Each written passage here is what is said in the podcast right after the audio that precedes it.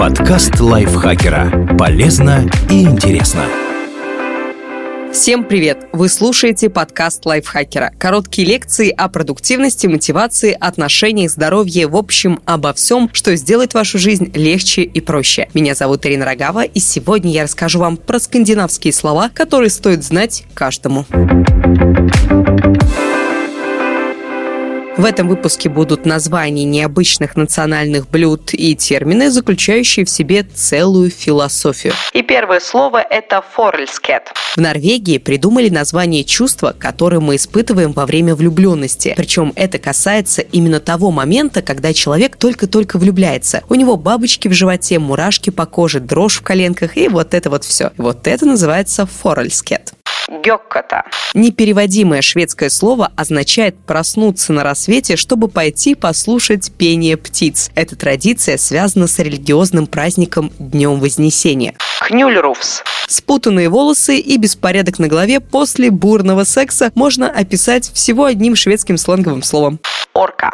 Шведы используют это слово, когда полны энергии сделать что-либо, но чаще его все-таки употребляют в негативном контексте, если сил выполнить задачу нет. Вобба. Вобба значит взять оплачиваемый выходной по уходу за ребенком и все равно работать из дома. Это результат объединения двух шведских слов «джоба» – работать и «ваба» – сидеть дома с больным малышом. У Google Бар. Буквально негуглимый. Слово употребляется, когда информации о ком-то или о чем-то нет даже в Гугле. Сюрстрёминг. Национальное блюдо шведской кухни и деликатес – квашеная консервированная селедка. Эта кулинарная идея появилась в 16 веке из-за дефицита соли. Рыбу не могли засолить должным образом, и она просто кисла. Сюрстрёминг отличается характерным резким и малоприятным запахом, но даже при этом у блюда есть свои поклонники. Хаукарль. Традиционное исландское блюдо и пища викингов, которое пахнет не лучше сюрстрёминга. Это мясо гренландской акулы, приготовленное в несколько этапов. В свежем виде оно ядовито для человека из-за содержания большого количества аммиака. Поэтому сначала акулье мясо оставляют бродить на несколько недель, затем вялят на свежем воздухе еще несколько месяцев. Корку, образовавшуюся в процессе приготовления, срезают, а то, что под ней, подают к столу и называют хаукарль.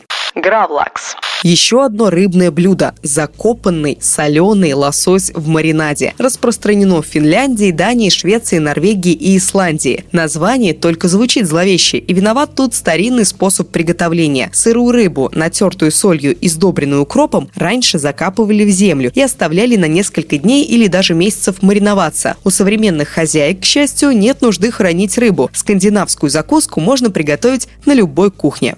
Кивиак. Казалось бы, что может быть причудливее протухшей акулы или селедки? Возможно, конкуренцию этим блюдом составит деликатес из Гренландии кивиак – тюлень, фаршированный маленькими птичками семейства чистиковых. В тушу тюленя помещают ощипанных или с перьями птиц, не удаляя клюв, сдабривая разрезы тюленем жиром и зашивают. Затем прячут под камни или закапывают в землю и ждут несколько месяцев, пока деликатес не будет готов к употреблению. Фика. Перерыв на чашечку кофе с чем-нибудь сладеньким посреди трудового дня – особый ритуал для шведов. Он называется фика. Причем важно, чтобы в это время вы на самом деле расслабились и наслаждались моментом. Выпитый на ходу кофе не считается. Это должен быть именно короткий отдых, который вы проводите наедине с собой или с друзьями и коллегами, общаясь на отвлеченные темы. Хюгге.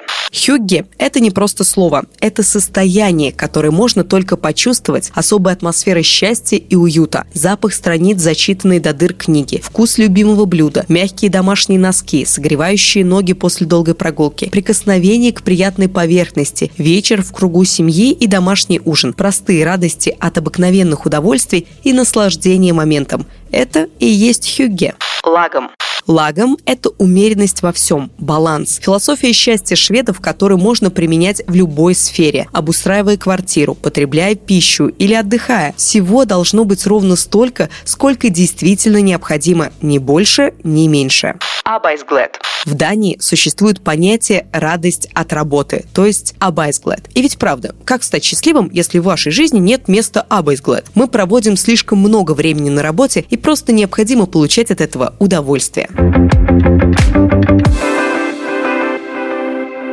Ксения Живлакова получила огромное удовольствие, получила абайсглэд, когда писала эту статью. Давайте ее за это похвалим и поставим лайк и звездочку этому подкасту пожалуйста, пожалуйста, очень вас просим. Также не забывайте подписываться на подкасты Лайфхакера, их у нас много, и делиться выпуском со своими друзьями в социальных сетях. И не забывайте, конечно же, про наш чат подкаста Лайфхакера, который находится в Телеграме. Ссылку на него я вот так вот бережно помещу в описании подкаста. Заходите, всех ждем. На этом я с вами прощаюсь. Пока-пока.